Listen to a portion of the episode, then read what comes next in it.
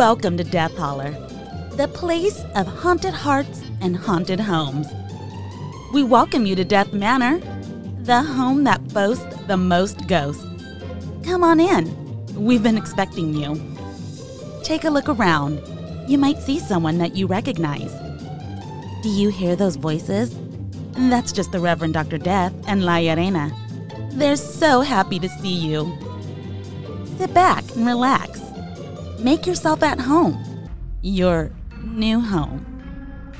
And remember, when you're in Death Holler, listener discretion is always advised.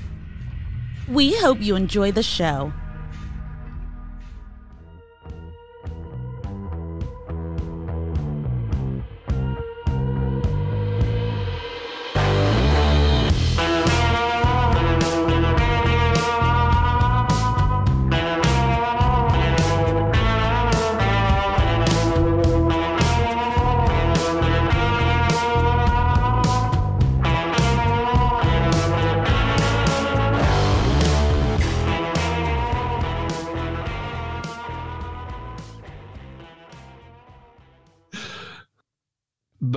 But Odds, to our main movie for the evening, uh, Poltergeist, the 1982 uh, spook show film directed by Tobe Hooper. Question mark. We'll get into that later. Produced by Steven Spielberg, uh, possibly the director. We'll get into that as, uh, in a bit. Uh, principal players. We wait, but wait, hold on. Uh, Before we move on to principal players, did you know that Kathleen Kennedy was involved in this film? I did not. She, Really? I saw it and I was like, "You got to be Yeah. fucking kidding me!" But it makes sense because Frank Marshall was all, all also involved with the film, and that's her husband. Oh my, oh my lord! That that It's a bunch of Well, nepotism. at least this turned out well. yes, We'll we'll throw that out there. yes. uh, her older films did good. So So we got Heather O'Rourke playing Carol Ann, who is the uh, inciting incidents and the daughter in the movie. Uh, might not know this, but literally before she was hired for this, she played like one, um, one season of Happy Days where she played uh, Fonzie's surrogate daughter uh, through his girlfriend before they dumped the whole thing and had him dump her in the show, and then got rid of uh, both the, the girlfriend and the daughter of the whole. You it know, mimics real line. life. That that's like that's a real situation. Okay, I can Yeah. totally see the Fonz doing that. That seems like a horrible character development for the Fonz. The Fonz is Well, supposed to be the guy that's carefree, not attached to anything. and that's why he fucking let them go. yeah, Well, when you literally jump a shark, I mean that's this. I mean, Happy Days was a show that invented that phrase. Oh my god. and uh, Heather O'Rourke was also in Poltergeist two and in Poltergeist three. Sadly, those were the only major credits to her name because we'll get into that later. She died at a very early age of 13 years old. yeah. Uh, we have JoBeth Williams, who plays Diane Freeling, who is the cool mom in the movie. She's not a regular uh, mom. She's a cool mom. she is a cool She mom. is a she was smoking weed in the beginning with She- her husband. That was awesome.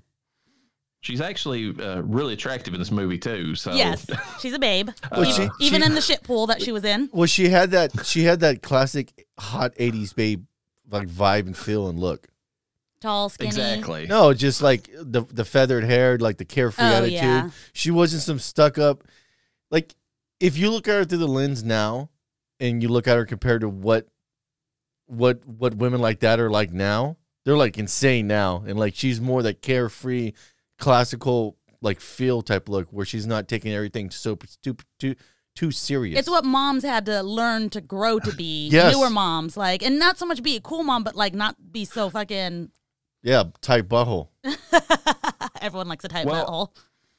I mean, let's just take it one step further. I'm going to jump into the uh, movie just for a split second here. There's a scene in the movie that I did not notice until I was rewatching this because, you know, as a kid, you don't pick these things up.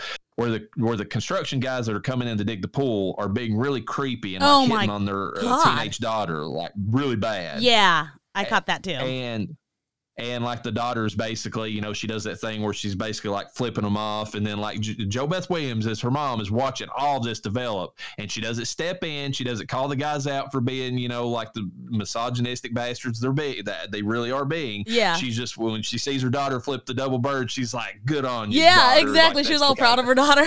Yeah, which is That's how I would to would me that's more of a realistic position. Like let your kids figure it out. like she's got this yeah, she did. She's like fuck off. In her in her Catholic girl fucking uniform. Yeah, but if you were to make that now, it, she would be a total Karen coming out there and yelling, "Oh my god!" Like this.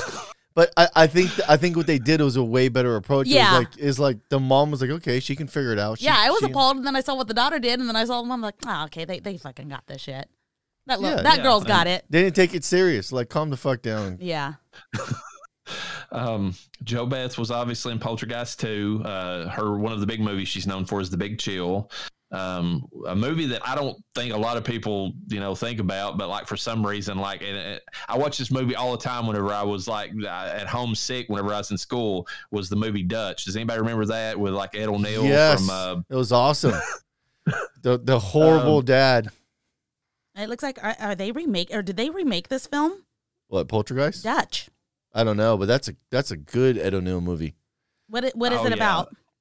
Uh, so it's about a dad who hasn't really took the reins to be a good dad, and he's and he's a busy a busy businessman, and he uh I think I think he might actually be a stepdad, and he's trying to work his way into the life of this this this kid or whatever. Because he he started dating the mom, if I remember right, and Oh, you know they're in love, or he, he's getting ready to propose to her. Oh, and I remember but he, but this. he wants to get in with a kid. Ah, I do remember. I remember. thought this, it I thought it was his kid in his in his No. his- okay No, that's what makes it even better is because he's got this big long road trip that he's trying to, you know, like take this this snotty kid played by Ethan Embry, if I Oh, remember he right, is a who was snotty in, uh, kid. Can't hardly wait. yeah Yeah.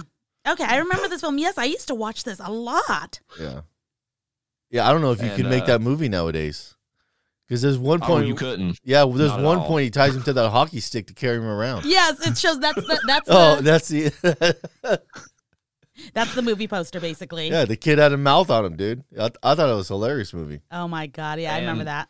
And appropriate to the time of the year. I, if I believe right, I believe this is a Thanksgiving film, maybe one of the few actual Thanksgiving movies. See, I, I know it, Um, I know it's a holiday movie. I don't I don't know quite. Yeah, I mean, there's definitely there's snow gear and shit like that. So I mean, Well, it's back east too, so Yeah. you got to frame it in that area.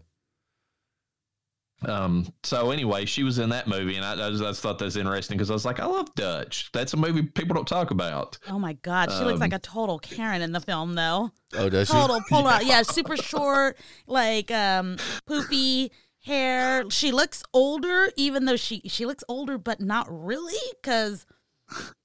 Well, I guess this movie Dutch came out like nine years or ten years after um, Poltergeist, so she got a little older, but she does not look the same. Well, she wasn't. She wasn't a giant spring. Oh my God, she went downhill.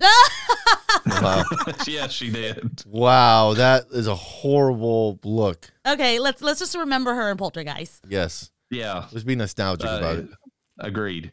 Uh, she was in Stir Crazy, uh, who was uh, Craig T. Nelson was also in that. We'll get into him in a second, but uh, Stir Crazy is a pretty good movie. Um, you know, pretty good comedy that they could, couldn't make now because I'm sure that they would say that it's extremely racist for what it's got in it. Have it. you seen that one? Oh, with Richard Pryor in it. Richard Pryor Yeah. probably went hard in the wind. And Gene Wilder. yeah, and Gene Wilder. Yeah. All right. yeah. Like, there's no way they were making any of those. Like, even any Mel Brooks movies, I don't know how they'd pull off remaking any of those. Like, you couldn't. Oh, they couldn't at all. Uh, I don't even think they could remake uh, uh, the Robin Hood uh, Men in Tights. 'cause Oh, there's absolutely another- Oh yeah, yeah. Love that film. One of Dave Chappelle's first big uh, roles, man. I'd be more worried about getting pissed on. Oh, Um, dude. Uh she and and then just to throw it uh, out to the horror fans she was in another movie in 2016 called within which is a horror thriller that was listed on there i don't know anything about that movie but you know it's just one of the movies she's done recently um we have craig t nelson who plays steve freeling who's the dad and the real estate salesman Coach Um, is always a obviously badass. most known for coach if you're of a certain age that's the the show you know him from Yeah, he he was badass in Coach. I love that show. It, it was one of the better sitcoms on at that time, even as a kid. I Like, I, mean, always- they had enough. I always watched it as a kid. I particularly didn't care for it. It's it's about sports and a guy who runs a sports team. yes, I'm aware. But everybody, so but the, the guys acted like guys. So if you're a young kid and you're hanging out with your buddies and you're about sports and you'd watch that, the show was more enjoyable because it was guys hazing each other all day long. That's all they did was just trash on each other. ah, okay. And of course, everybody remembers probably most that character from that show. Would uh, besides Craig T. Nelson, would have been Dauber, the big, you know, idiot, you know, blonde haired idiot that was kind of his, uh, uh, you know, si- uh, assistant coach or something like that, who ended up going to be like the uh, the guy the, with Down syndrome in the stand or whatever that Yeah. kept repeating M O O N, you know, that spells moon. Uh, Dauber was a doof. he played the part well, is all I can say. Oh, I yeah, the guy nailed actually is smart in real life. So, um, Craig T. Nelson was in Poltergeist 2. Uh, he's Mr. Incredible in The Incredibles, um, which is Oh. the most recent thing. You didn't know that? No, I did not know that. Yeah, he sounds like And him. well, now that you say that, I was like, okay, yeah, I I can I see that now. I never even realized that. And uh, obviously he's uh, this makes uh, his return appearance uh, because he was in the Devil's Advocate, where he was playing. Extra- it's funny he was playing a real estate salesman in this, Oh but he plays God. a real estate developer in the Devil's Advocate. oh more well, of a he, Trump-like he character. yeah he leveled up. Yeah, even putting He the became grind evil in. in the process. He was also in a film that I am sure none of you guys have watched unless you watched it with me. Troop Beverly Hills, a true classic. Oh God! Oh, I've seen I you watch that that movie. I Oh, love that Hate movie. that movie. Oh man. Um, we have uh, Oliver Robbins who plays Robbie Freeling. Uh, he's the son and the scaredy cat in the movie. Basically, God, that kid was annoying just as running away or hiding under the covers. I mean, he did almost get swallowed by a tree. To be fucking fair, that shit had to be that will fuck a kid up. Oh, but the fact that he has a goofy ass, weird, psychopathic clown staring at him while that's he's sleeping. true. Yeah, that's some fucked up shit. That probably traumatized the kid. Here's what I don't understand. He has a cool mom that would have listened to him if he said, "Get this shit out of my room." Yeah. Craig T. Nelson didn't give a fuck about it if it was in there. or Not who was keeping the doll in the room to begin with? Yeah, no one if he played with it, no Scared one- of it. See, they they should they should have framed the doll in some kind of like like your grandma gave it to you. You have to you have to keep it. You can't get rid of it. They should have gave a little context because that's the whole the whole time I was watching it. I was thinking the same thing. Why is this doll in their goddamn room if both the kids don't like it? Well, did, was I, I didn't get the feeling that the daughter was afraid of it. Give it time, it would have grown on her. Yeah, that's true. But JoBeth Williams, I don't even think the grandma thing would have held with her. She would have been like, "Honey, if you don't want this in your room, it's getting tossed out." Like Yeah. she, she Unless, Uh, so- okay, wait, wait, wait. But hear me out. Back in the 80s, for some reason, mo- certain moms thought clowns were fucking adorable because Free Free's mom put clowns all in the kids' rooms. because they're psychos. I- And that's the thing is like, so what if like I'm just gonna throw it out there? Maybe she likes clowns and put it in there. And if the son would have been like, you know, mom, this is terrifying. I don't like it. Oh, it's okay, honey. It's fine. You're just being scared of nothing. I could see her doing something like that. Like, know, if you had any balls now when you're an adult, you turn around and buy the most psychotic looking clown and give it to your mom. oh my god, There you go. this better be in your house all the time too. By the way, I bought it for you with love. yes. Let me go and screw it into the wall so you can't rip it down. so uh, Oliver Robbins was in Poltergeist 2. A lot of, I mean, a lot of the cast returned for Yeah. that movie. Um, Airplane 2. What did, did He the? was in. sorry to interrupt. Did the mom return for the for it too? For number yeah, two. yeah, she was in that. Okay. The only Yeah. character who didn't is one that we'll get into in a minute with the older daughter, but there's a terrible reason for why she didn't. Okay, Um, real life reason. all right. Um, uh, we he was in Maximum Overdrive. Um, Oh, awesome which is- movie. what is that movie? I feel like I Emilio recognize it. Estevez. What? I mean, like, It's about it's so the movies now. If you watch, it, it's horrible. But when you're a kid, it was awesome. It was about some some meteorite came into Earth, and it was able. oh, and okay. something came out and was able to take control over everything. So what the what the the movie really falls apart is the fact when it takes over the machine gun in the in the jeep and it's shooting everybody. It's like okay, you're kind of It, losing. it fell apart whenever it was taking control of the trucks in general. though, if you Mechanically, go to yeah. premise because Yeah, 'cause it was shifting it. analog. yeah, it was shifting the trucks. Is this so? The idea like nowadays it would work big time if you redid Maximum Overdrive of things taking control of computer systems, you could pull it off. Because nowadays there's no longer shifters for the parking pole. It, it everything's electronic shift, so you could actually make that movie nowadays, a hundred Yeah. percent. It, I all I know is that Maximum Overdrive, that uh, green face. Yes, Uh, it Yeah, reminded me of truck. yeah, it reminded me of Goosebumps. I've I swear I've seen like in Goosebumps, maybe it was Horrorland or something. Kind of reminded me of that. There was a image. Well, the thing that got me is he shot it with a rocket launcher at the end, and it and it didn't blow it up. it like it, it like a flame happened. That was it. If he, it, the whole front of that vehicle would have been blown apart, and that didn't happen. Mm, okay, well you know, eighties. That bugged 90s. me. I was like, that's weird. me. Like cars explode and they get shot with one bullet, and this car gets hit with a rocket launcher, and some flames happen, and that's it. Um, the voice of Lisa Simpson was in that movie too. Got to throw that out there. I mean, the, In the Maximum actress who, who, who did the voice. In Maximum But, uh, Overdrive?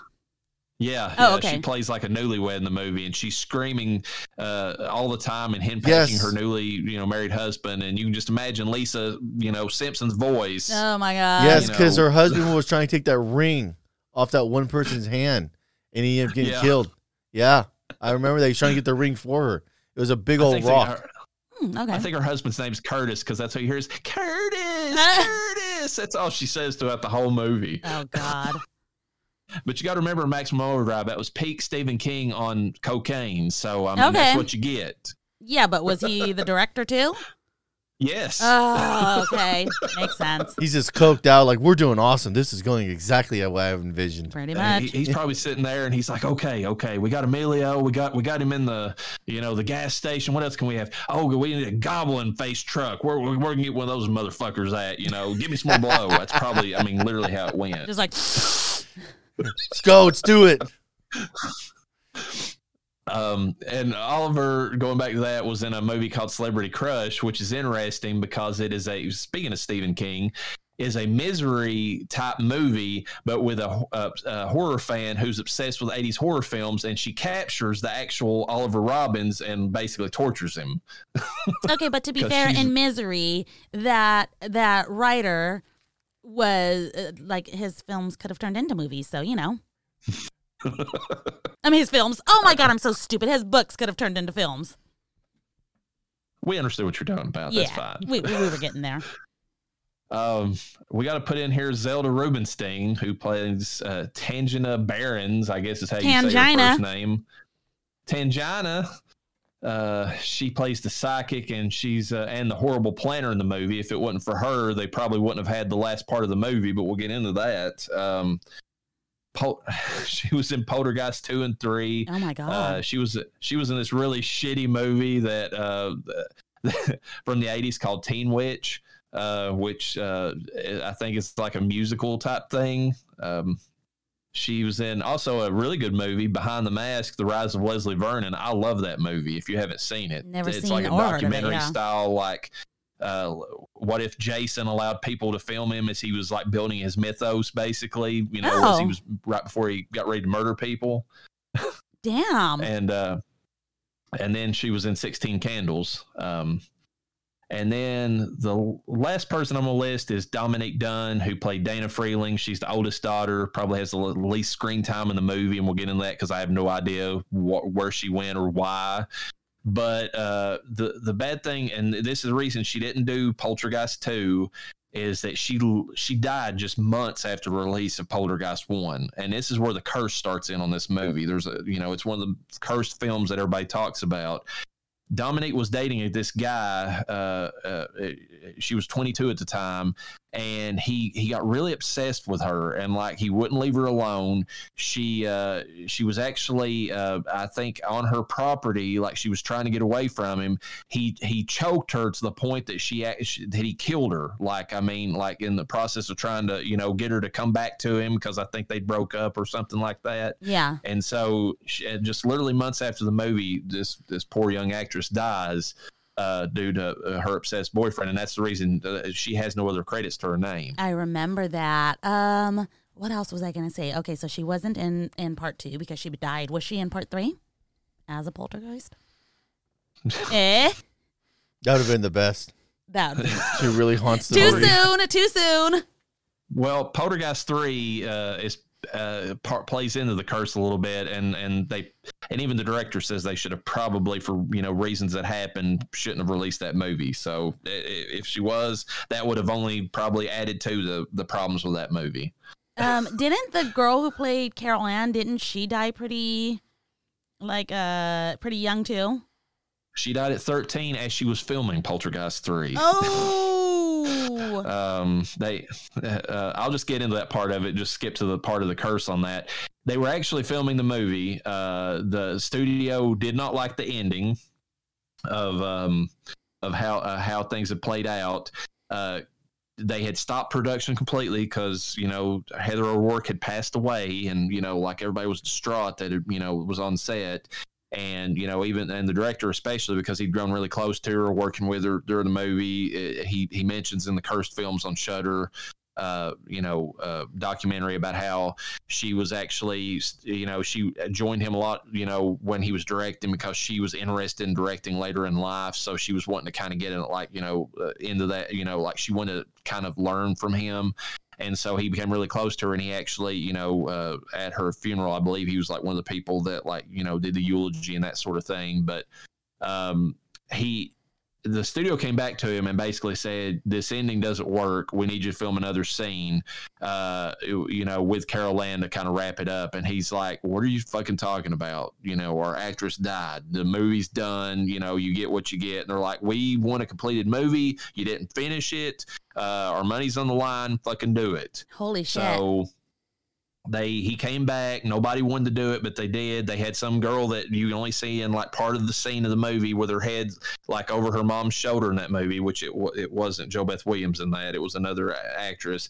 And so that's how they wrapped it up. But he says to this day that he wishes that he had had enough of a backbone to tell them to go fuck themselves because he said that was the one thing in his life that he really regrets is that he gave into them because he said it was kind of like basically pissing on her memory to have to go back and do that scene. Yeah. Uh you know, a- after she had just literally passed away. And uh, and and the weird thing about about her death was it was this weird like uh, septic event. Like her body was just filled with bacteria from like this uh, part of her colon that had like burst or whatever. She had like this birth defect uh, or like you know or like the, uh, whenever she was born, like part of her colon was like. And, and, and you're talking like about the young girl.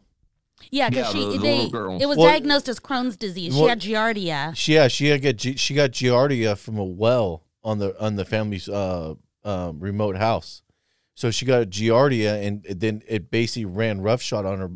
Like giardia would destroy your lower intestine. Yes, it, yes, it just like um well that and that's why they diagnosed it as Crohn's Yeah. because that's it's you can get, can't you get like some kind of acute or um, chronic Crohn's I, I might be saying it wrong, but I feel like there's where it, you can get rid of it.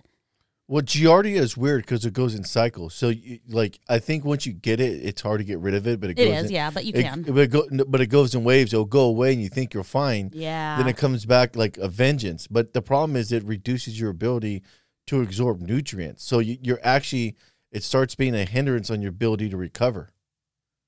oh my god. Well, Congen- And they- congenital they- st- stenosis of the intestine causing septic shock is what her cause of death was listed as. Yeah. Yeah, and, and and so basically, I mean, uh, you know, that might have led into it, but basically, from from birth, she had like this twist in like part of her you know intestines that Oh, never got picked up on anything.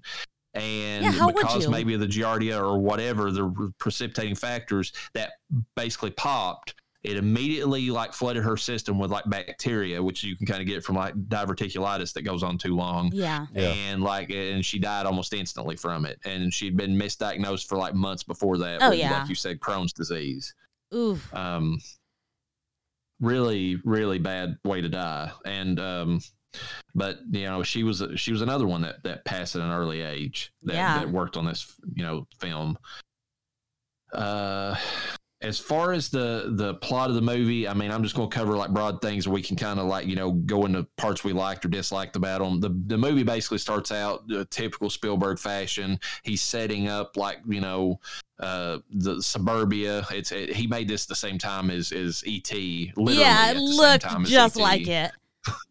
and it's got that same vibe to it literally i mean um and which funny um heather o'rourke uh, her character was uh, was almost uh, played by uh, drew barrymore who ended up in et but um Spielberg, whenever he was casting both movies at the same time, he's like, "No, you're not really. I need somebody." And, and this is a horrible slap in the face, to Drew Barrymore, because even as a kid, how do you how do you say this about somebody? He's like, "You don't have an innocent enough look about you to play the character of Carol Ann, so I'm going to have you in ET because I think you're a better fit for that." I, like, I don't know what Drew Barrymore gave. Like she, I guess she just gave him a look like I'm a child actress who's getting ready to do some cocaine in a few years or something. Yeah. you know. Maybe. Oh my God. It's like he called the future that, or he kind of knew what she was exposed to already, which started at a very young age. So uh, who knows? but um, so anyways, it starts out in the typical in this like idyllic suburban neighborhood. You know, you got the guy who's you know pedaling down the street with the beer cans on the back, and he uh he drops most of them in the yard as he's like you know whisking to you know watch his football game, and the the and well, but before that, one thing I got to mention: this is the only horror movie that I know of that begins playing or that begins by playing the actual, you know, uh, uh, the American anthem.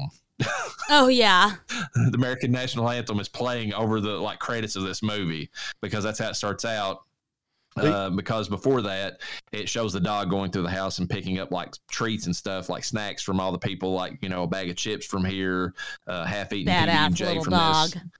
You know the thing about the uh, movie, like just watching the intro, like it, it watching it, you, you can reminisce of a, a, a younger America from that era. Oh yeah. where everything wasn't as bad. Like, and, and not that, but it, it was just funny because I don't think that really happens like that anymore. The dude riding a bike up to the store to get more beer, and the like, uh, there were so many factors. And that, it was the kid's bike too, because that Yes. bike shows up later in the film, and you realize it's the kids, and I'm like, oh, okay, he used fucking the, the his friend's kid's bike to go get beer. yeah, which it, that's a little inaccurate because that dude would have drove hammered to the store to pick up more beer, True story. especially back then. Yeah, back in those days for sure. Yeah, people Uh, people but- weren't really given DUIs a lot of times, even though you were hammered, or they didn't. Their you are- DUIs didn't matter. I agree with you completely, though. It, it, plays. uh, I mean, it's like a time capsule of, its own. It's like showing like a like a more innocent America. Which, I mean, you know, it, I mean, they get into it later in the movie where they have like you know the dad Steve. You know, he's reading a book about Reagan or whatever. You know, kind of bringing in that whole '80s nostalgia. Oh, yeah. way. I was laughing. His wife's over there smoking weed, and he's reading a book about Reagan, who was the biggest, one of the biggest anti-drug presidents. Oh my god. So I was just laughing. I was like, "That that's basic America right there." But but you got to remember this was before he became the anti-drug president. This was like very early in the Reagan's presidency. It's oh, like, you okay, know, okay, okay. That makes a little more sense Um, then. So i mean it's it's it's a very i mean it, just the, the fact that i mean you're watching it you're literally hearing the american national anthem playing it's like okay outside of the purge this is like the only time that i would imagine hearing this song Yeah. of a horror movie Oh my god. Um, it does set it up really well though. and the only thing I was going to say is the scene with the, the you know they're trying to watch football and then the dad gets in a, a remote fight you know remote control fight with a next door neighbor Yeah. uh, who's trying to let his kids watch Mister Rogers. I mean that I don't know. I just love that scene so much just because like I mean I didn't as a kid. You know obviously it's like whatever. I don't know what these people are doing, but like it, it's it rings like so like real. I mean like there's a the authenticity to it. Like you know just the way that he's kind of you know the the little back and forth between the two of them. Yeah, with the switching. Oh my god. It, and the kids wanting to watch Mr. Rogers. Really? Come on. Who watched I'm assuming that was the weekend. Mr. Rogers wasn't really playing on the weekend, so at least not at that time. None of that, but you couldn't change the channel by hand. That requires way too much work. This is probably when remotes were just starting to really like Oh, it, it is. yeah, they were, they were starting to come out. So it's like, no, I want to use the fucking remote. I want to have to get up. What is this? Yeah. The fifties? Well, I remember the first couple TVs we had. It was all by hand. There was no remote. Yeah. Oh well, I just want to throw out there that at least in Appalachia, uh, your TV remote was your kid. It's like Yes. hey, change the channel Yes. to channel five or Yeah.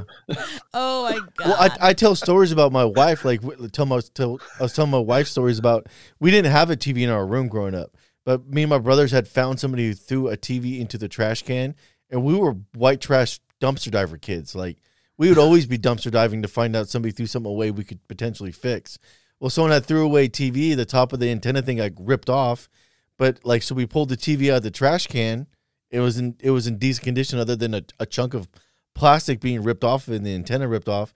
So we brought it home and plugged it in, and it turned on. We're like, "Whoa!" we got a TV. So then we, we, we, we took a bunch of like uh like metal coat hangers, and then we rigged it up, and we were able to make a like this rickety antenna with aluminum foil, and it worked. And we're like, my I remember my dad was like, "You guys dug it like a trash to the TV," and it's like, "Yeah." He's like, he's like, "You it, like you guys better not leave it around the house when it doesn't work or something like that." And then I remember we brought it upstairs, and it worked. We were like, "Hell yeah!" So like we we're bringing a ten. It was like a it was like an eleven or thirteen inch black and white TV, but it was like hell yeah. We have the it. size of a cell phone today. No, just kidding. it, it was smaller than the size of the average laptop screen. Yeah. But whatever, man. We had a TV, so like I remember we brought it upstairs. We hooked our Nintendo to it, and it was like, it was like, oh my god, This like, is the dream. like yeah, it was a big deal, man. And now our kids have like multiple Flat TVs screens in every house. Over like Yeah, they're they're dirt cheap. their laptops are are connected to laptops, and to be go back into this movie, their remotes will actually change the channels because they're all the same Yes. TVs, all the same remotes. So if one of the kids wanted to be an asshole, they could totally change what the other person is watching. Yeah, it, like the screens they have, they're like so they, they have smaller uh, smaller TVs or whatever that are uh, where their desk are at. So when they when they bring their laptop over there, they just plug their laptop into the screen. So they actually play on a different screen. They play their video games and stuff. But all the TVs are the same. So the TV in the living room, I could reach over and point it at one Yeah, of those on the screens, screens and just shut it and they off. can shut it off. I do it to my son sometimes when he starts getting loud. I'll reach over and just. Psh.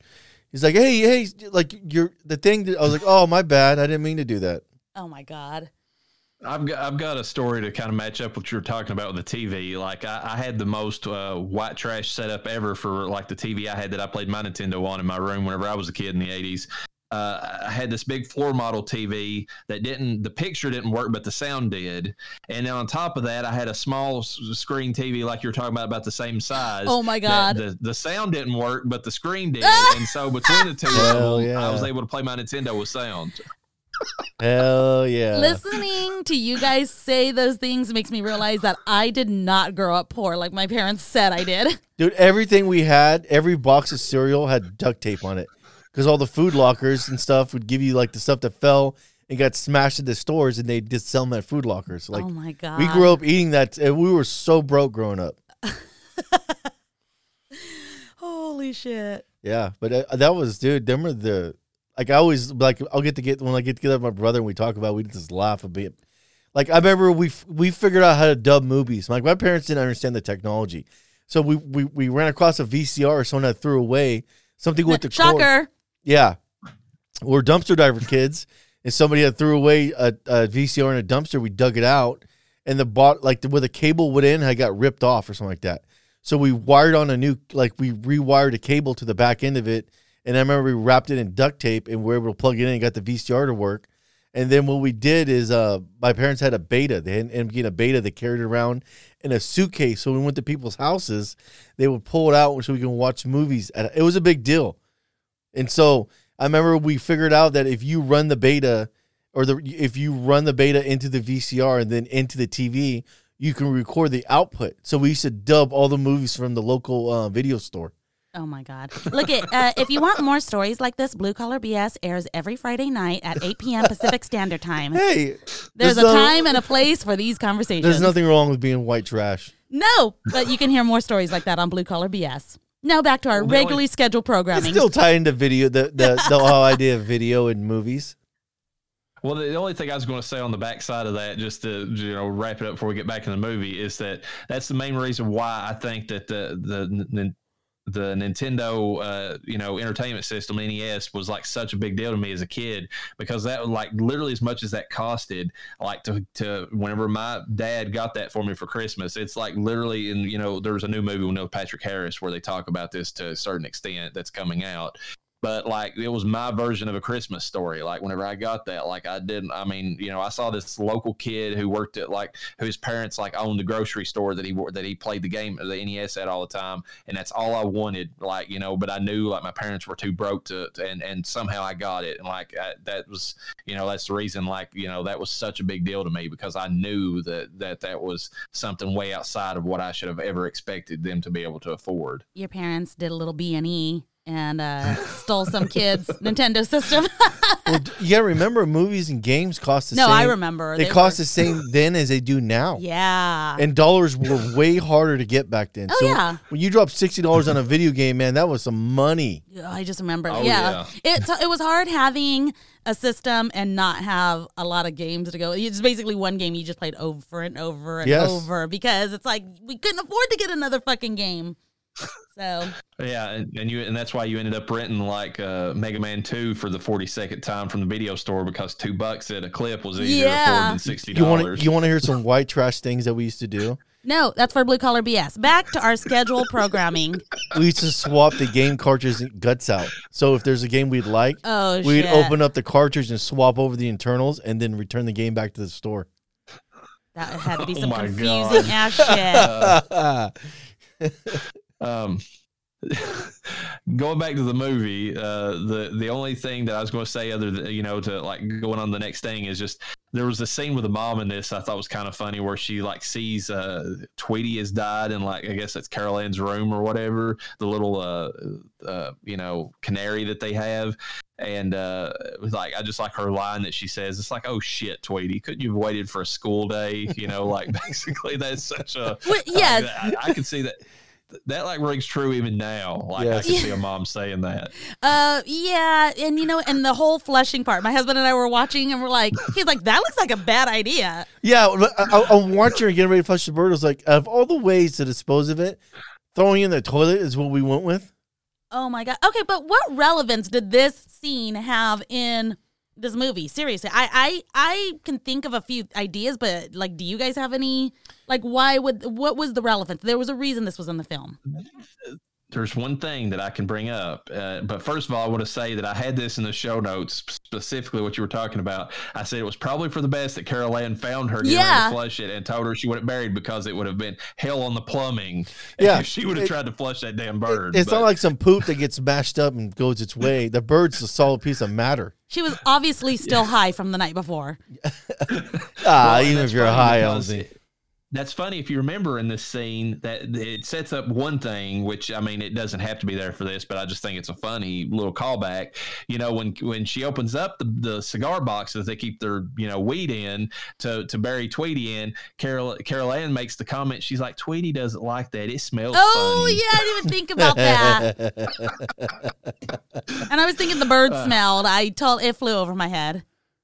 But the thing that, that sets up, and this is such a minor scene that it doesn't have to be in the movie at all, is that they go out there and they have the whole scene where they bury Tweety in the yard, and then when those creepy guys from the construction company come to dig up, Oh, you know, yeah. for the they dig up Tweety, and I that's saw like that, a- yeah. you know, that's foreshadowing. For, yes, you know what happens. big time. It Okay. was, yeah, you know, uh, when I saw that, also that's a precursor. Yes, and I was thinking that too, but I was like, it was so, I don't know, minor. I guess it's one of those blink and you'll miss it. Yeah, easily. it's not needed at all. You're you're 100 percent on that. Um, the it shows the son at this point that he's scared of the tree outside and of that creepy ass fucking clown that, that's in the Rightfully movie. so. Um, Even before the clown got possessed, that thing was fucking creepy. And I'm sorry, but on this on this exact thing of that kid being scared of the tree, why did nobody close the fucking curtains? I don't want to see this tree. Hey, guess what? Let me tell you the secret. See those curtains right there? They actually close. You don't have to see that Hey. tree. Re- remember, this was re- uh, this was a new dawn for America. It was Reagan's America. We didn't we didn't coddle our children in those days. We we gave them fucking huge ass darts. Said go out in the yard and throw them at each other. That's the kind of America we lived in at this time. Big time. Yeah, But the kid could have done it. Like I can understand the parents not doing it, which I don't know seems kind of weird. I yeah, I guess back in the day nobody ever worried about someone. They could also they also could have took the clown out of the room too. That's true, but they didn't. oh my god! All right, It's like face on. your fears or don't, but Yeah. you're going, but you gotta you gotta man up. Just kid. take your goddamn ass to bed. I gotta go smoke some weed and blink your dad. Sounds like the a good time. thing. The one thing I was going to say about this is that the, the Spielberg specifically put the clown and the tree in this movie because those were both fears he had as a kid. Oh, so a okay. little behind the scenes for you. Alrighty. Um, so you have the thunderstorm that hits that night. The son is scared, you know, like the dad, you know. Like the little bitch and he thi- is. This is the part where the the joints, smoking the, the joints. I feel real bad for those parents because they, you know, they were getting ready to, to have round two, uh, and then the son has to come in there and fuck everything up for them. Yeah, he was, yeah, he's a little bitch. Um, You know what though? But I, I, in classic '80s fashion, we we we act like that would have flown, but in reality, in that scenario, in the '80s, they would have said they would have they would have jumped all over the kid. Like you better get your ass in your goddamn room if you know it's good for you. If you don't want to whoop your ass, that's what. That, in the reality, that's what would have happened.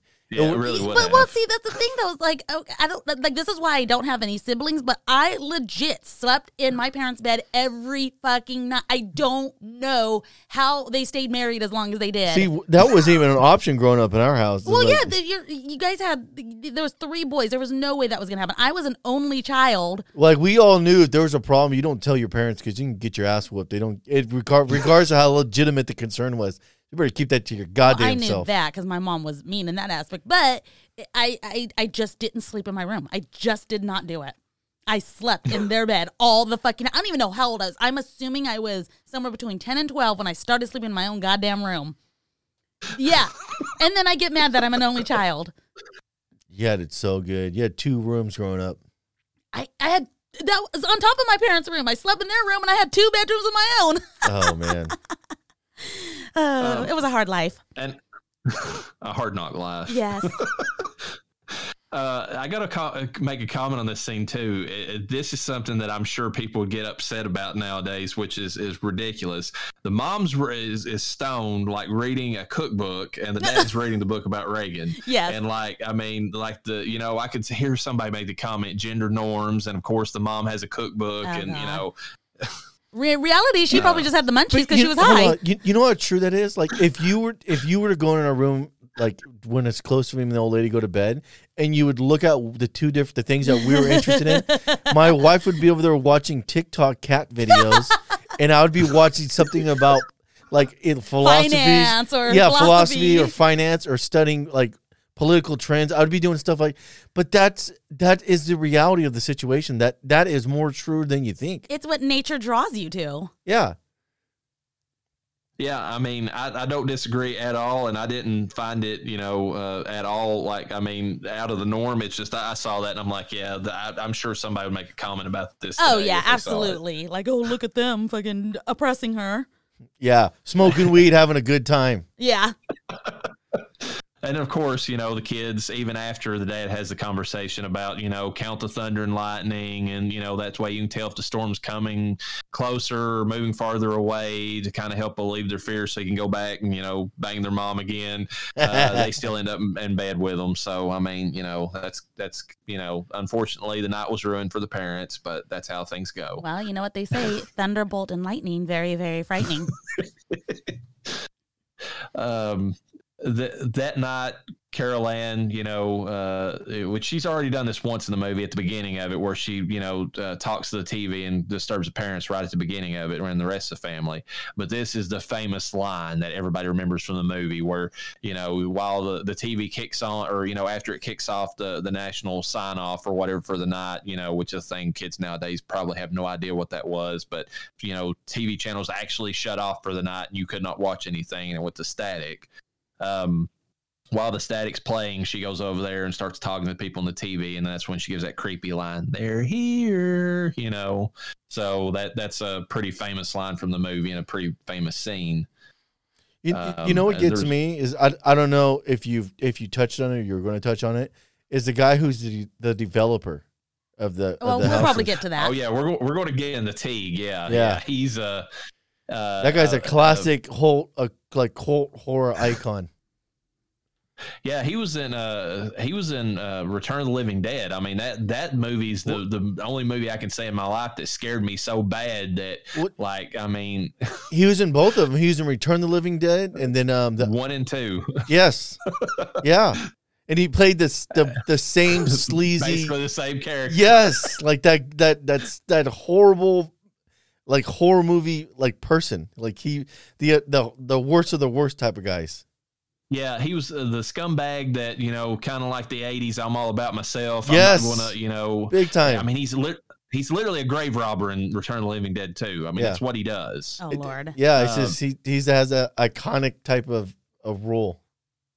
The, the, well, since you brought him up, I'm going to mention this. This is behind the scenes. So he was a spokesman for a big time. Like, I guess this goes back to I, I don't know. Well, I don't know if it was a chicken, you know, company or something like that, but it was some kind of. I know it was a grocery store. That's what it was. He was a spokesman for a grocery chain and did like the the the commercials and stuff for that before he got Poltergeist, uh, you know, as a movie, and that's what started his acting career he got so many threats uh, after he did this movie because people hated his character so bad, and the company that he worked for prior, the grocery company, did that they had to drop him as a spokesman.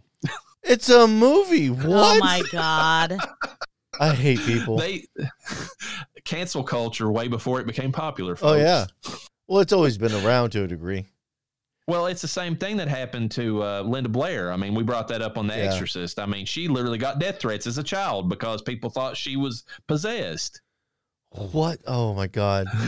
we call well it was called the satanic panic and that was a real thing and it happens in cycles and we explained it on the vivitch if you want to go back and watch was that our uh, no that was like our number two or three uh episode huh Well, we talked about satanic panic there, but I think it was House of the Devil that we delved into the whole Oh, phenomenon. we that, talked like, you about know, satanic panic during- multiple times yeah But that sucks. The, Yeah. the, the guy's trying to do something to further his career, and so he, he picks on a role, and then it has these giant ramifications where it actually loses his other job. Just I- because he's a he's a shitty person in the movie doesn't mean An that he is actor. life. He's an act. the whole idea of acting is to get you to believe. That means he did a good job. oh my god a really good job. And he and he's got that face too. I've got to throw it out there. Oh, He's yeah. got that smug look about him. The face like, you okay, want to you're a- hate. yeah Um, so, anyways, in this scene, there's that massive energy release from the the vortex above the bed, and like in the next day, like the dad's talking or he's mentioning it to to somebody, and he's like, "Did you feel that six or you know he's on the phone with somebody? and Yeah, he's like, "Did you feel 6.5. 6.5? how do you Yeah. know the fucking on the richter scale where that shake was He's a smart. He's a seismologist. oh my god In addition to being a real estate agent, You know what got me is they never addressed the burn mark it created on the wall. oh They yeah just act like, oh yeah, I don't, I don't see that. Like I don't, I don't I know if you saw that in on the wall after it hit it. There's a giant yeah burn there's mark, like a hole or something like, like that a bird mark. And well, when the mom comes in there when the dog's barking at the wall, and she the dog was praising jesus okay okay, whatever, however you want to spin it. The dog was possessed, but no, but the dog's even in there barking at the wall, and she goes in there and stares at it, and she doesn't even bother walking over and touching it or looking at it. Yeah, she's like just look. and It's funny because she looks like she's lost. Like she's looking up and around. Like, what are you looking at? She's and I'm that like, do you not see the huge hole, the gaping hole? Unlike the one you probably have, you whore. Wow, kids just falling out of that thing. Yes, cannonball. Here's our next child. Plop. Uh, well, that goes into the next thing I was going to bring up. I mean, like the mom. This is at the point in the movie. I mean, this is right after what we talked about earlier, when she was the cool mom with the construction work, workers getting creepy with her daughter outside. This is the scene where Carol Anne's like talking to her in the kitchen, and all of a sudden the, the, the chairs are moving, and then they did the thing where they immediately stack up on each other. yeah, that was pretty cool. I would be scared personally. Like I wouldn't be staying in that house after that. Yeah, I. This is how this would go with my wife. We're leaving now. I wouldn't even try to sage or, or No, bless the place. I, I know you. You. Uh, it'd be hundred percent. We're leaving. We're fucking gone. Yeah. No, that, You- that's a serious statement. It would go like that. Okay, but to be fair, give me at least this. If I showed you the chair sliding across the floor, which I would not do because I'd be out of the fucking house, but if I showed you that, would you at movie, least yes. believe me? Yeah, but I'm like, we got. We ain't going anywhere. You're like this. There's a scientific explanation. He would stay in the house, and we would probably be divorced because You'd be. You would be making TikTok videos with your friends if that happened. not in the house. Oh, I don't believe that. I'd be like playing creepy music, explaining th- over I my think- expensive mic. I Like, think you'd want to leave, but you'd be messing around and making TikTok videos or crap like I don't that. think I don't think I would. I get bad feelings, and I I will escape. I See? even do it in my dreams. That would be an awesome promo for the show right there. what? That if that was real, you could like an intro clip with that. With what? And Me explaining how I'd be fucking no, gone? if that was happening, like never mind. You, you Oh my missed what I was God. saying. Anyways, yes. So that's how that would go. Yeah, I could So- hear it already. So the scene where the, the chairs are sliding, like we talked about, I mean that that's the very next scene. So that goes back to what you all were saying. It's like if she didn't see, if she didn't acknowledge the thing on the wall, and she didn't acknowledge the chairs stacking up, and the fact that she was, she thought it was cool that the the chairs were sliding. I mean, there was nothing that phased cool mom. I mean, Yeah. didn't give a It shit. blew my mind that she was like, look at this is awesome. And the husband was like, oh, against the wall. Like, I he mean, was, he, his mind thought- was blown. My thought coming into that, before I even realized that they were insinuating there was something supernatural pulling that chair, was the foundation was bad. And that's oh. what I, that's as a dad when I would have come in, I would have been like, "Oh shit, what's wrong with the fucking foundation?" That's yeah, that's what I but then they said. have his daughter slide across the room, which I think solidified that there's something else going on, some kind of centrifugal force that is pulling this child, you know, in the area. Which my husband would get really scientific into it. I would have pulled a level out, like Yeah. where the floor is nice and level. Like, what's going on here? Measuring tape, bring out the calculator, Oh, serious? I would have like went down. start a ra- marking shit. I would have. I would have went down a rabbit hole. I got a laser out. Yeah, he'd get a laser light to like. I would have. I would have been all over trying to scientifically prove what the hell Oh was my going on. God, and I'd be out here with my cross and my holy water and my my fucking salt. Oh my god. Uh, I, I would have probably been a combination of the two because I don't, I don't, I, I don't like when shit the, the chair stacking. I would have been like, let's go. We're we're getting a priest or something. This ain't happening in my place. But yeah, as far as the you know the chair sliding, I would have been the opposite. I've been like, what's wrong with the fucking foundation? We we bought a, another piece of shit house like we had before. I'm gonna have to spend thousands of dollars fixing this. one hundred percent would have fucked it up for the next family because I would have been like to the ghost. You know how people tell ghosts to leave or poltergeist, whatever. They're like, you don't belong here. You need to get out. I'm like, you can fucking stay. Have the house. It's yours. Um, I'm gonna go. Have a good out. time. I'm not dealing with this shit. And then the other people would be fucked because I had just invited the poltergeist to stay in the house. Oh, you invited them to follow you. No, no, no, no, no, no. They can't follow me. I'm leaving. You stay, is what I said. Well, we'll get into the follow stuff later because that ties into the sequel, which we're going to briefly talk about. All But, right. Uh, so the scene, so the the just to go into the movie aspect, movie making aspect, the the chairs like moving across the floor. That was just a very simple special effect they had, where they they did it to where they had like one the, like a wire type effect that you could barely see, like underneath like the floor, and then they had like the way the floor linoleum or whatever or tile was designed. They it was like uh perfectly over like a split in the tile, or at least like the grout line, so Oh, that they okay. could pull the wire basically through that grout wire or Okay. where that grout was oh, at. Oh yeah, so that, that, that you could easily hit it. pull that off. Yeah. Like if you if you grounded out the grout joint and cut a small piece of wood and hauled out the core, you could you could slam it in the joint and then made an apparatus that slid in within it. Yeah, and they and they did the same thing later whenever they did the stake, like as it was like inching its way across the the countertop.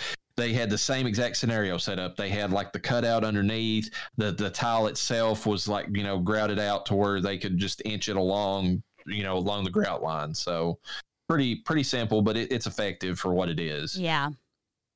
Um, so and then, and then there's that scene after that where they're trying to talk to the neighbor and see if he was experiencing anything supernatural, and he just kind of gave them a look like, "You fucking dopers, what the?" Well, yeah, they, they could doing. not fucking get the. It was that was an annoying scene because they couldn't get the words out. They like just fucking say it, and then when They they, kept giggling. yeah, and he's like, "You're high as fuck," and like he really was. He he was like.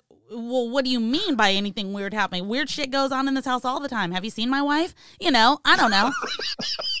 you get it, but But uh, and then of course that night there's this huge tornado that happens. The son gets swallowed by the tree while the parents are distracted trying to save him. Carol Anne gets pulled into this vortex that opens up in her closet, and and then she uh, this and then there's a scene in the movie where like the bed she's holding onto the bed bed frame as it's pulling her in, and like it stretches out, you know, trying to show you just how much force is being exerted. Which, by the way, if you're thinking about this logistically, her arms would have dislocated way before that would have bent the way that it did. But let's let's just you know suspension of you know disbelief there for a second. Well, it looked like okay. This is me, and I and I could be overthinking this, but when I was looking at the bed frame, because I too was wondering, okay, how is this bending? What is it made out of? It looked like it was made out of that wicker material, which was popular in the '80s. Wicker chairs, wicker. Oh, it is. the yeah. headboard. So I was thinking that it was just made out of wicker, and in that case, her arms wouldn't have broken. That's the logical explanation. I mean, I wasn't really overthinking it so much. It just looked like that to me. So I'd have to watch it again though to be sure. It's just something. I mean, I, I was watching. And I was like, I mean, yeah, it's cheap metal, or is what it's meant to look like. But even with that, I mean, like her arms were way more forgiving, Yeah. and, flexible. There's the than- little than girl's metal arms, one. yeah. I, I don't know about that because I remember times growing up, we'd be hanging from trees. Like we'd have one of our buddies hanging from a tree, and then we'd hang from our buddy. And I don't, I don't remember our arms ever dislocating in that apparatus. I mean, you're you're talking about a 90 pound kid with another 90 pound kid hanging from him. Okay, how many Well- times were you being sucked into the vortexy abyss? Oh, that was like once a month. Yeah. yeah, about once or twice a month. Whenever, it, uh, yeah. When you're white trash, that stuff is super common. Oh my god. Yeah, because that, that's the only way you can get houses if they're built on you know Indian burial grounds. I mean, that's just Not a for that price, thing. yeah. Yeah. You're giving these things Uh, away. Which got to make a note of this before anybody you know come you know has any comments about it. This movie did never it never established that the the this was an uh, Indian burial ground. Actually, Teague, the guy we just talked about. Made a point of saying that it was. He said it's not an ancient Indian burial ground. You know, he even says that in a later scene to to Steve, uh, you know, the dad, that you know it's it's not you know there it's just it's just a regular cemetery. You know, and it's which you know, that plays out in the film because if you look at some of these corpses that play out come out in the film, they're wearing they're they're not they're not Native Americans. They, some of them have pearls and like lacy, like I don't know, just like these the type of clothes that they're wearing and the jewelry they have with them and everything. It's not Native American. Even the stuff that fell through the wall. I just bring it up because it's one of those things that you know got into such the you know the the mindset and you know zeitgeist or whatever that like numerous films throughout the rest of the '80s had the you know ancient Indian or Native American burial ground as like a, a setting. Yeah. and they all reference Poltergeist as a reason, but even but Poltergeist specifically does not have. yeah, that. they do not. eh, There's no way, which is pretty funny. That's just that is racist, right there. really. They just want to blame the Indians for everything.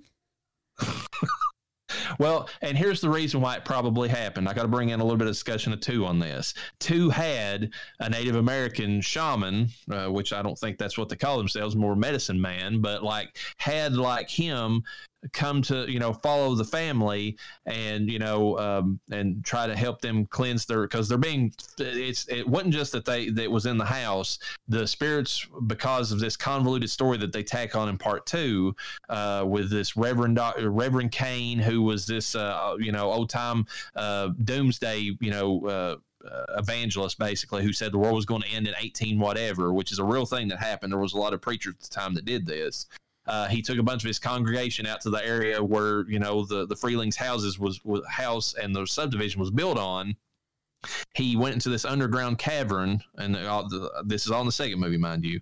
And uh, he kept the people there, think waiting for Judgment Day to happen. When it didn't, he wouldn't let them leave, and so they all basically starved to death and died underneath the the, the place. And they were the reason, not the, just the people that were in the cemetery, but it was the the you know the the spirits of the the congregation of Kane, and Kane being the the one that they reference as the beast in this Oh yeah. he was the one he was the one that caused all the the problems in the house and and he saw carol anne as a way to find uh, power again and be able to you know influence the world again and uh, outside the spirit world so that's he follows her in the second movie and then Ah. that's where the the the native american you know shaman uh, comes in um, and and that's maybe where they got the confusion at with the Indian burial ground stuff, but it, it's not in either movie. So Yeah. just throwing that out there.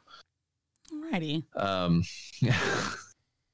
and the guy who played Reverend Kane, well, I'm going to throw out some more stuff about the curse since I brought it up. The guy who played Reverend Kane, now granted, if you watch the movie, the second movie, he looks emaciated. He looks like a walking skeleton. The guy had just been diagnosed with like this extreme stomach cancer. Oh so the shit. fact that he passed away before the movie was ever released, you know, kind of makes sense. The He guy is was a already creepy ass looking cancer. motherfucker. He looks like that um cryptid character that is probably on creepypasta that everyone calls the smiling man. Yes. Ugh. Yes, he does. And um, then the but the the weird thing is the the the guy who played the Native American uh, you know medicine man in the second movie, he actually died uh, shortly uh, after filming that movie of of complications too. And um, so, I mean, that kind of fed into the whole, you know, curse part of it. Um, The curse Let me see if I- continues. I mean, yeah, Let's look at if I can- Kathleen Kennedy. She ruined the entire Star Wars franchise. The Uh, curse what- continues. Uh, Things are still dying. uh, let's see. Uh, he, yeah, he, uh, within two years of filming the sequel, the Native American actor uh, uh, died of malnutrition and post operative kidney failure. Ooh. That's kind of weird. Holy shit. You, you ever? And So many people died from stomach related issues. That's true. That really is true. I didn't even think about that. Yeah, it's it's all it's uh, like a, a a a framing that falls within that. Um, the only one who didn't, and of course, this guy died years later, so I don't know if you can even link this into it. People just throw it in there because it's coincidence. But if the th- here's the thing, if, if you if you go to a movie and then you, you know, uh, now granted the way this guy died, I can see why they linked it in. But if you watch a movie, you can, I mean, eventually everybody in that movie is going to pass away, so you can keep throwing you know stuff back on it.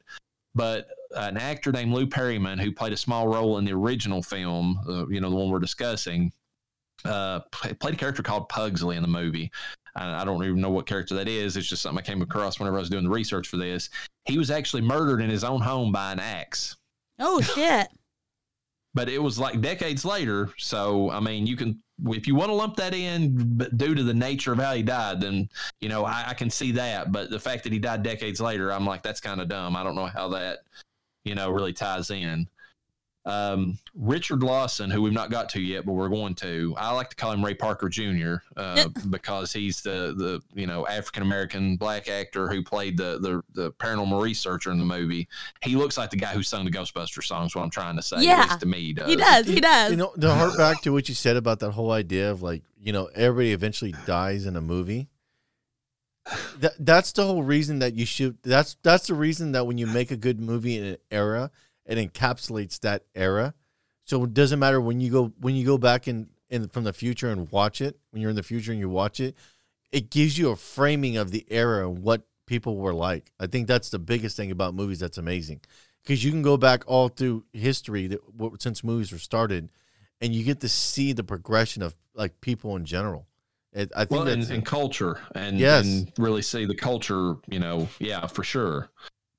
Um, but Richard Lawson, the character who who played the you know paranormal researcher, I don't know. They threw this in there as the curse too, but uh, and I'm just bringing it all up at the same time. But he he was on a flight in 1992, about 10 years after this movie came out, and the flight crashed, killing 27 out of the 51 people on board. But he survived. So Wow. if there is a curse, it didn't affect him. Ooh, he got lucky. wow.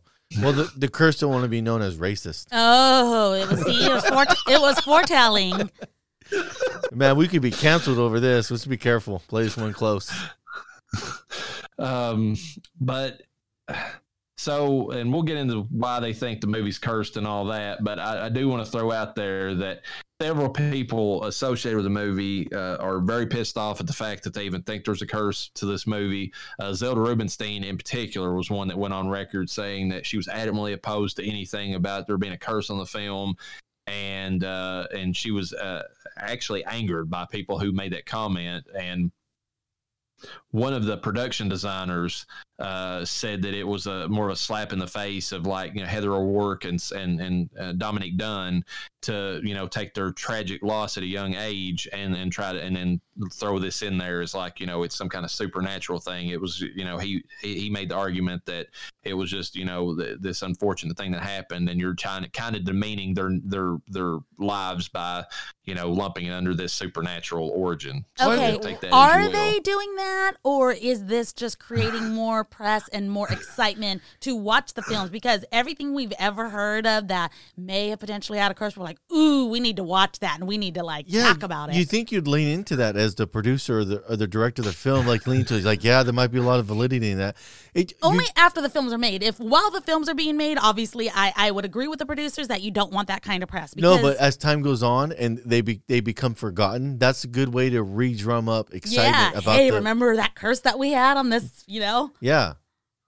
You you Well, think that'd be like a, if- a marketing point? It it really depends on the person because there was an old time uh, movie producer, uh, uh, Castle, uh, you know, was his last name, who made the original House on Haunted Hill. He operated entirely upon like you know building up the stuff around his movies. I mean, he he was one person that that parked like an ambulance outside the the movie theaters, trying to say that you would have a heart attack during the movie. So you know you and and had you sign waivers before you went in, you know, to to say that he was free of you know any kind of legal you know issues if, if you did just to drum up business about how scary his movies were which they really wouldn't but i mean like he would have leaned into something like this for sure like, Yeah, I that's good just how marketing. he was Yeah. oh, William Castle was his name.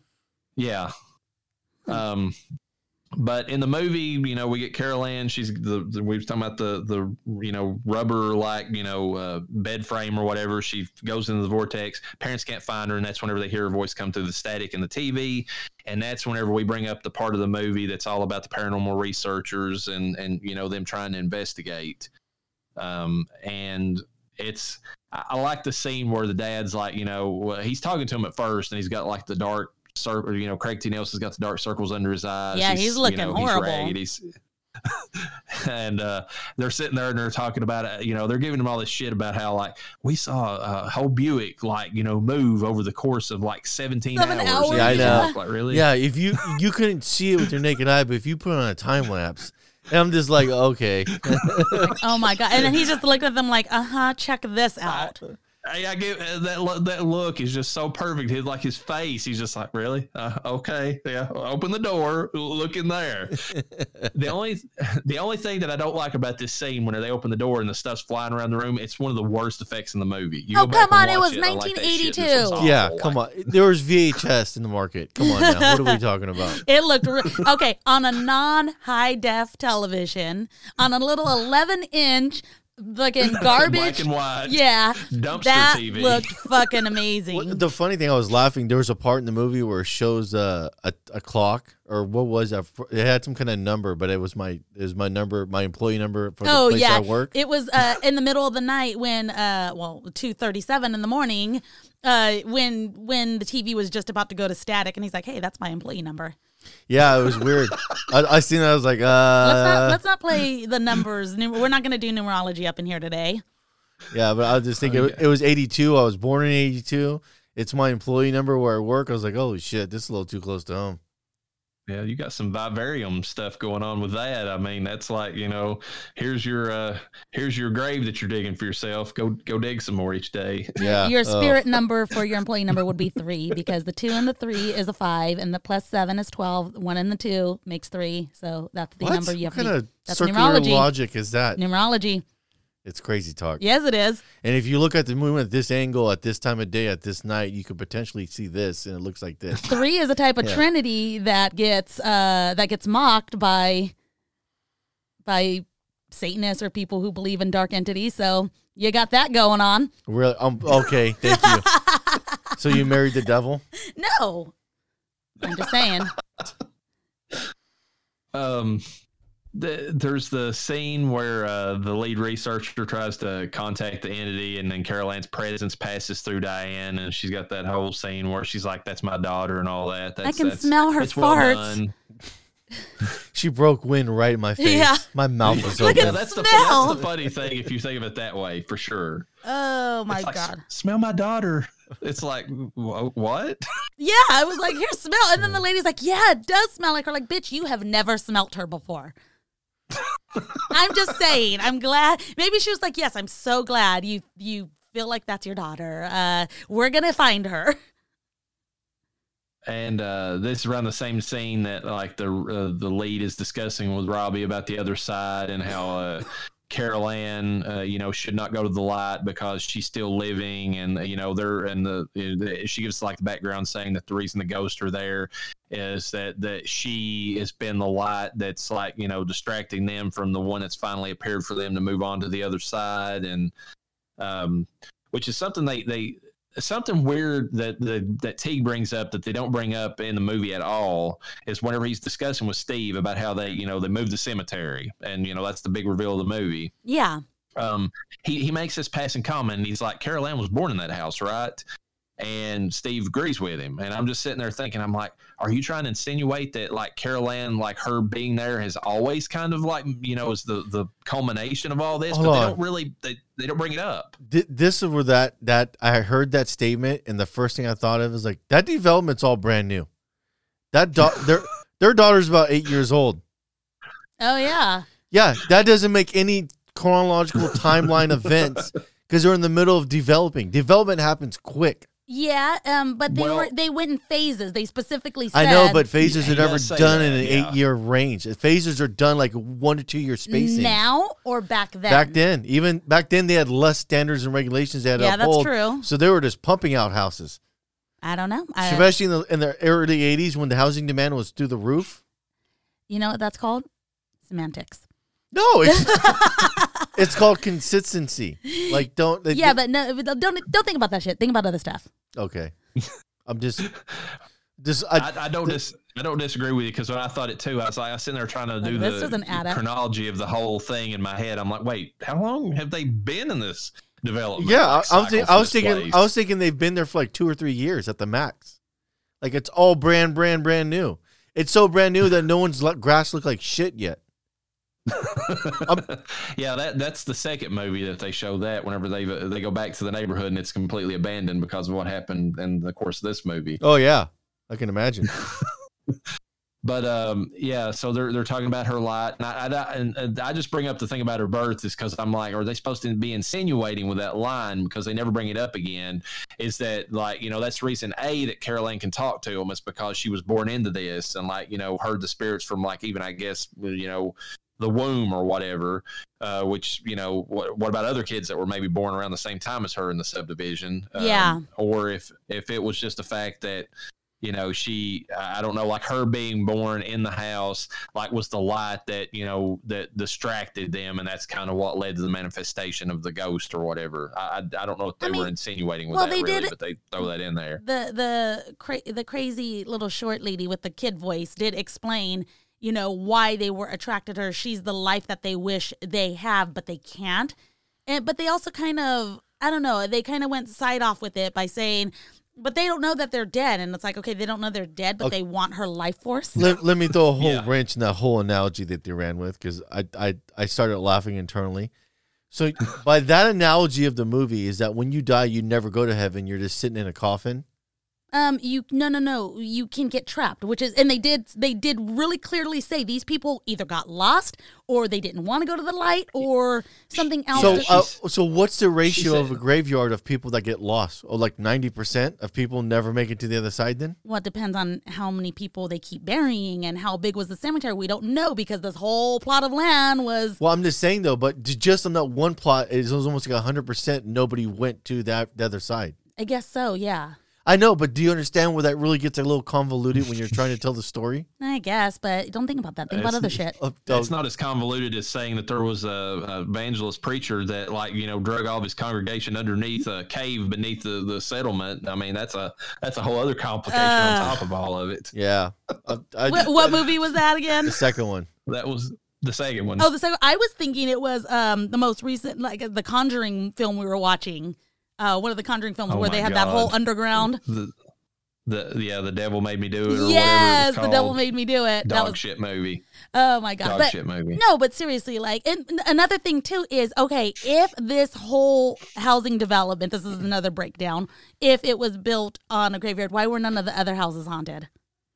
Were they just all drawn to Caroline? You're they asking too many that's, questions. Yeah. that's what So- I'm saying. so Like, the one plot of insinuate land- that Carol Anne being born into the house is what like caused the the spirits to like the the the, the this is total headcanon. This is what we always do on this show. But like I mean, the, my they they kind of pulled a thing in this movie where they did like the prophecy, where basically when you die, you don't immediately go on. You kind of have to wait for your time to you know. It's like it's it's almost like the Beetlejuice thing. It's like take a ticket and wait. you know, for the light to appear.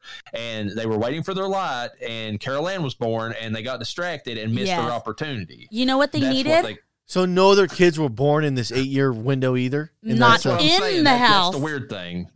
Now, yeah. and how many pa- pa- parents had their kids in the fucking Hey. home? This lady was crazy. I'm just I'm just asking some reasonable Uh, questions. you know, I, what they really needed was, and they lacked it, and this would have prevented the ghost from getting lost or the poltergeist. But they needed the handbook for the recently deceased.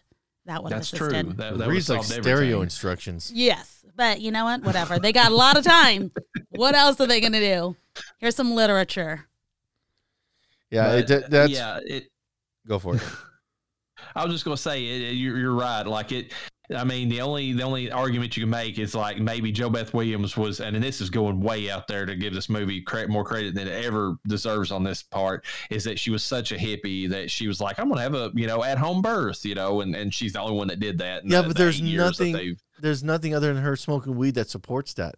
Yeah. I There's know, nothing in her mannerism as a parent that supports that that that that. Well, that it was technically her third child, and I hear by that point they're literally falling out hence Well, the we've already discussed that was happening with her. Yes. I mean, she's a little, you know, loose. the hole in the wall was her gaping hole. It was a representation, and just like things passed through there, well, fucking Carol Anne just passed right through Are- her. Are you tr- are you trying to say that the vortex, the end of the movie, that were the uh, It was her where the- vagina. the, like the the thing was coming out of the vortex was her umbilical cord trying to pull her children back into the womb? Is that like a, a metaphor you're trying to make? Hey, it worked, and she came out covered in. They had to break through the They fucking. did have the placenta. That is Yes. true. They See- really did have that. I looked at it a little different. I looked at the closet was her mouth, and then the living room was her asshole, and whatever got consumed got shitted out. came right out. oh, analogies. We are full of them here on Death Holler. but uh, what were you going to say, Noah, about the the whole situation about the the birth and all that? It's just the to, to try down to try to run that storyline coherently. That the, the whole idea she was born there, and then when she was born there on that one piece of property, almost hundred percent of the graves that were there were all in rest. Like they were better off running it as like one bad spirit, and then at that point you you you can give a little more tangible framework of the story you're trying to put together. uh, in Mexican world, it it to me it makes sense because there was one huge bad spirit, and shockingly in lore, a lot of spirits are drawn to that bad spirit because of the energy it has. Usually, a big bad, which there was in this film, is drawn to the energy, usually of a child or somebody that is sensitive to that kind of thing. Now, whatever reason, people can be sensitive to, you know, the the supernatural for any reason Yeah, but they play Carol Anne as being supernatural for I don't know whatever reason. It could be simply just because she's a child. but then you have to disregard the entire subdivision full of other kids. yes, but like, are they not sensitive or are they just not as vulnerable? See, they could have framed this way better as a developing subdivision, and only three houses are currently built on Yeah. that subdivision. So it's very limited. Then you could have made all the houses experiencing weird stuff, and then made the central apparitions happen at their location. But at that point, but at that point, now you have a giant amount of framework to get loose with the story. well, this is how I'm explaining why it only No, happened at one I- house because I- of that one big bad that was drawn to that one little girl, and all the spirits are like, okay, there's energy. We don't know that we necessarily like it, but there's energy over here because they're lost. They're fucking stupid. Like they don't know what the fuck is going on. I, I don't have a problem when the story gets loose with the idea, but you can't try to be consistent and then be immediately Yeah, but it was inconsistent. the 80s, and I mean, literally, if they had gone with the Indian burial ground, it would make, make so much more sense because Well, spirits were a big thing. I was going to say, uh, if we go by Poltergeist, Poltergeist 2, which doesn't help this movie at all, if you're just going by its own internal logic, but I'm just throwing this out there. As convoluted as it is, they do explain in the second movie that Carol Anne is, is the third in a series of psychics, that her grandmother was a psychic. Oh, psychic. yes, Her mother's a actually lineage. psychic, and she is a psychic. Okay, so that's why they would be. That's why the spirits would be drawn to her, especially a big yes. Yeah. They almost they can almost channel through them. It's like she's a fucking But that- TV but- with antennas. But that is not, you can't use that logic for this movie, though, because that was added on after the fact. That's Yeah, like you a can't, but- thing, you know. yeah, it, it is after the fact. They didn't fix it in this film. It sounds like they tried to fix See, it. this is the problem when I get to watch movies. Sometimes I get way too in the rational I apparatus know. of it. yes, and, and that's fine because a lot of people do, especially people that do film reviews. But I like to call myself blissfully oblivious. I, don't look too hard into it. Let me and I just- disregard all the facts and get right Yeah, to the, so, the like- storyline. I enjoy the films at the end of the day, most of them anyway. So Um, it didn't detract that much for me, honestly, because I just let it go. But I, I, I agree with Noah. Like, I mean, there's so much like mental hurdles you have to jump to get this thing to work out for why it targeted that one house and that one girl. I mean, like, you know, I mean, outside of the psychic thing. it's just like religion. There was one woman in the Christian religion that was targeted to How be dare you? the mother, You speak bad and of the all these Mother. other things that go along Do with you it. want our house haunted? You better shut your whore mouth. So, so I got to ask you this, since we're on the religion thing, was was Zelda Rubinstein when she because we've not got to her yet, but we're going to when she's introduced and she said she mentions the beast. That's why I said earlier about we've put Satan behind us mostly. Mhm. Or is she insinuating that the beast is is the devil? Like that's who the other big bad is? I mean, I didn't I didn't get that from this. I just got that it was a really negative energy. Well, yeah, she was just fast and loose with that with that idea. Well, she was, yeah. But I mean, and so I don't know because uh, we talked about what what the devil spends his time on, and I don't see the devil spending his time on a burial ground that got you know We all a know housing that- development We over all know the devil is into watching porn, and he's consumed greatly with that. But we also talked about how the devil spent seven years trying to collect the soul of a dirt farmer in, you know, New Hampshire. So I mean, he's got time on his hands. That was back. Why you got to bring up old shit? Okay, but he moved on because then he only came up for souls like Constantine. So he learned. Okay, you got to learn what souls are worth it. The twenty percent. but he hadn't learned by the 80s. I mean, come on. No, he, he learned by the nineties.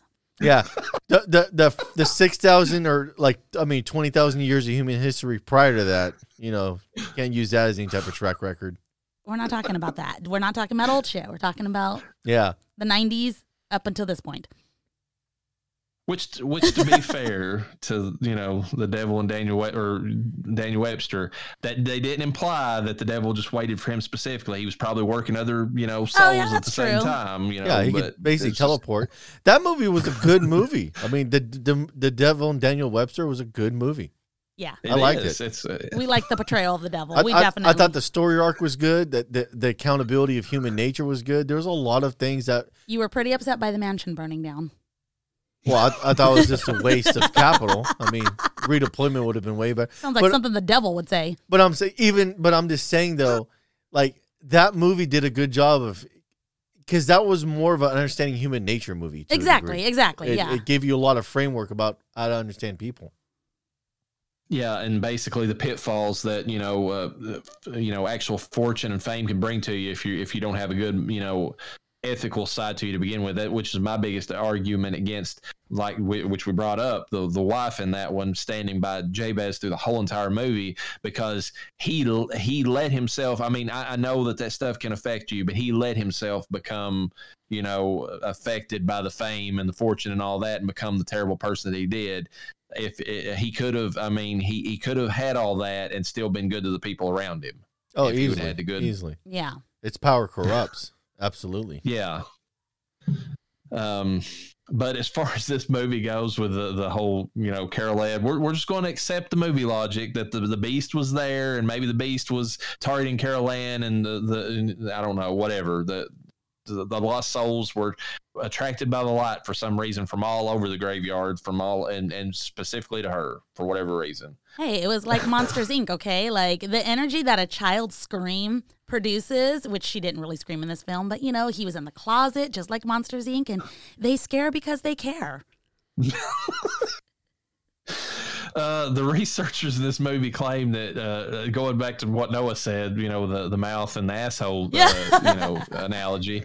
Uh, they claim that since there's a physical entrance, there must be a physical exit within the house for the vortex. What so goes if there is a in mouth, must there go is an out. asshole. Ugh. Makes sense. I mean, it just it, it makes good sense. It just uh, how can you dispute that? Yes. Um, Yeah, technically, the the, the, the, the inner space, would which which would be the small intestines, is the movie, which is also a metaphor where a majority of the people died that were attached to the movie their genre. Well, it, that's actually interesting you say that because you know going back to that whole like that scene that vortex at the end with with the thing snaking out that could look like an intestine if you really wanted it Yeah. to look that way and that and that looked like the belly of the beast so that really does tie into what you're saying quite The a bit yeah. honestly It's it's a metaphor of the curse related to the movie. Oh, Lord. It is. I mean, Um, no, it, it does make Life's sense. like a circle. a circle of life you know Yeah.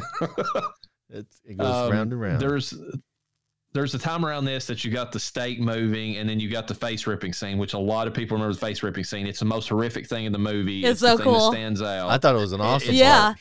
it's an it stands up. I mean, as bad as shitty as those uh, special effects were with the stuff cycling around the room, this made up for it because Yeah. this scene See, stands the test I of time. I It love works. I love that feel cosmic horror. That's what that came off as like a cosmic horror scene where the inner workings just completely disintegrate and you're you're you're in this weird area that it's not reality, but you don't know if that's true or not.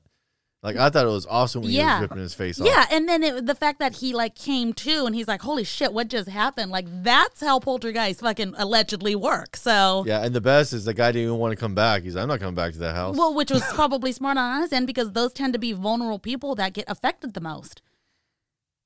And this scene is the most uh, imitated scene in pop cu- uh, pop culture of, of any in the movie. I mean, that face ripping scene has been like parodied in like a million different things. I It's mean, been you know, recycled? or, or or referenced. Well, you know what got me? Uh, I- I'm kind of curious. I didn't do any research on it. 'Cause so the thing came out in '82, right? Yes.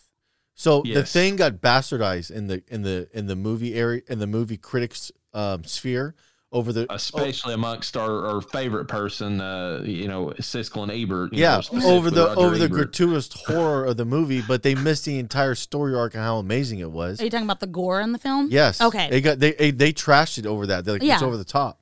And but it, Yeah. it also Okay. looked Despite the fact good. that it is So- a completely amazing allegory about Oh. like, Cold War, you know, United States versus and like Soviet, that, you, don't know who. Yeah, who, you don't know who the bad guy is. It, Oh, they're- yeah. they're, they're they're sleepers, is what it is. It's an, it's a huge allegory to that. But the thing is, okay, so what was Siskel and Ebert's take on the Poltergeist, which had a way Um, more flawed storyline and had an over the top gratuitous gratuitous horror scene too. So I, I I watched this. Siskel hated it. He said that it was uh, too much fluff. There wasn't the story wasn't coherent, so he was making the argument you made. Uh, Ebert actually he liked it. It was middle of the road. He said that it was enjoyable. He said that the special effects were well done, and he said that it was a. I think he might even argue maybe a good family film. I mean, I guess, For yeah. for that era, Yeah, to watch horror, to introduce your kids to horror. Yes. Yeah, it's a really good. Which is probably why our kids fall asleep. They're like, this is bullshit. yeah. My, my kids were like, uh, whatever. I Snooze mean, fest. yes. They're like, oh man, this is so slow. it, it needs to be But- something that grips them. But I want to throw something out there. This, goes back to what the, the question marks I kept putting behind Tobe Hooper. The face ripping scene is the only scene in this movie, that in the state that's moving through there, that I feel like uh, to, that were Tobe Hooper like actual like him. I think that's the only thumbprint he has in this movie at at all, like Yeah. whatsoever. This movie is completely, totally like ninety nine point nine percent Steven Spielberg. Yeah. Uh, I- Oh, very much. Debate me on It- that. It, it very much mean- feels like that. Prove me wrong. so much so that Steven Spielberg actually got in trouble because he was he was contractually obligated under a different company, I think Universal, to make ET, and he was it said in his contract, "You will not make any other movies while you are making this." He specifically went and got Tobe Hooper and said, "Hey, you make this other movie, Poltergeist, because I want to make this movie." A lot of people think it's because he didn't want his, uh, you know, his brand to be, you know, like a scary movie or anything like that. It's really just because he was, uh, you know, he wanted to make both of them at the same time, and he needed somebody to basically be a stand-in. Zelda Rubinstein has went on record as saying that Tobe Hooper had nothing to fucking do with this movie whatsoever. He was basically a yes man. Every time that Steven Spielberg walked on set, it was like, yes, sir, yes, sir. What do you want done in this scene? Yeah. No, that sucks. You know, you know what would have been awesome now that I think about it? If they took the idea of the thing and they used ET as a launching alien for it. And made it Oh my god. and made it with kids. Like kids that are that get infected and they, they, they replicate it. Wow. Just quick, quick tangent.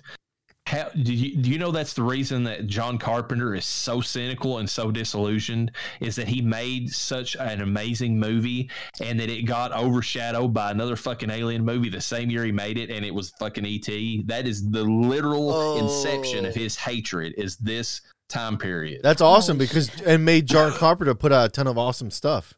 One of my one of one of my favorite things horror movies he did that's it's I don't know if people have seen it and it's pretty it flies kind of low on the radar is uh body bags. Oh man. Oh, That's yeah. an old cold classic. Yeah, that's an awesome because I like I like horror movies that are small and and knock the punch, and that's a perfect one because it takes three different horror ideas. I think it's three, uh, three or four. I forgot what it was. yeah, it's it's a tr- it's one of those trilogy anthology movies. but that- they're that- that all came real, about. they're all really done awesome short horrors. Like you, you I don't know if you ever Short horse. Yeah. Shut your mouth.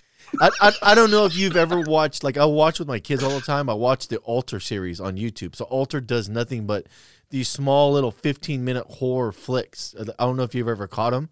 They're amazing, dude. They're hell good. They're well. I need to check them out. I've never heard of them. yeah, so if you jump on YouTube and type in alter, it's spelled like you would think. It's it's amazing 15 minute horror movies, but they're really really well done. They're small little independent films that people make. Yeah, and they're then- really good too. A lot of a lot of storyline in the short amount of time, and it gets to the point. But it and also, it punches hard. yeah, like, and it has a really good, but it has good story. It doesn't just rush through things, which is crazy. Well, that's the thing, though. Like, eh, I mean, even Stephen King proved this. I mean, you know, like short um, horror short stories can deliver exactly what you need, even like social commentary within just like a few pages. Yeah, he, I mean, he's known for his novels that are like way too long, and you know, the endings are usually shit.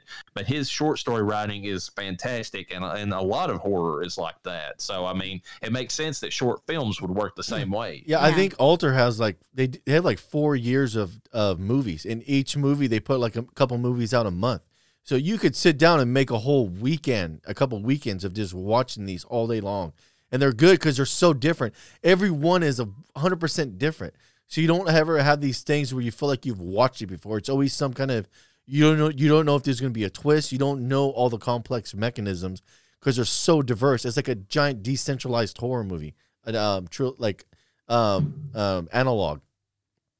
It's pretty awesome, man. You you would have a fun day of just spending the time. Do you have you do you have do you have YouTube on your TV at all, like an app built into it? Yeah, yeah. Yeah, that that's that's a good day to sit with your old lady and just watch nonstop horror movies, if she likes them. she does. She, Yeah, that's she perfect does, So, They're both uh, horror whores. Yeah, like like usually like once or twice a week, I'll sit down with my kids and we'll watch one at night, watch one or two because there's they have so many now. It's because they've been doing it for years. They're gripping, if you will, because the kids are like their eyeballs are glued. My son's reacting like ooh, the usual. Oh yeah, so losing his mind, Yeah. covering his face. Go there and yank the blanket off his head. You're gonna watch it.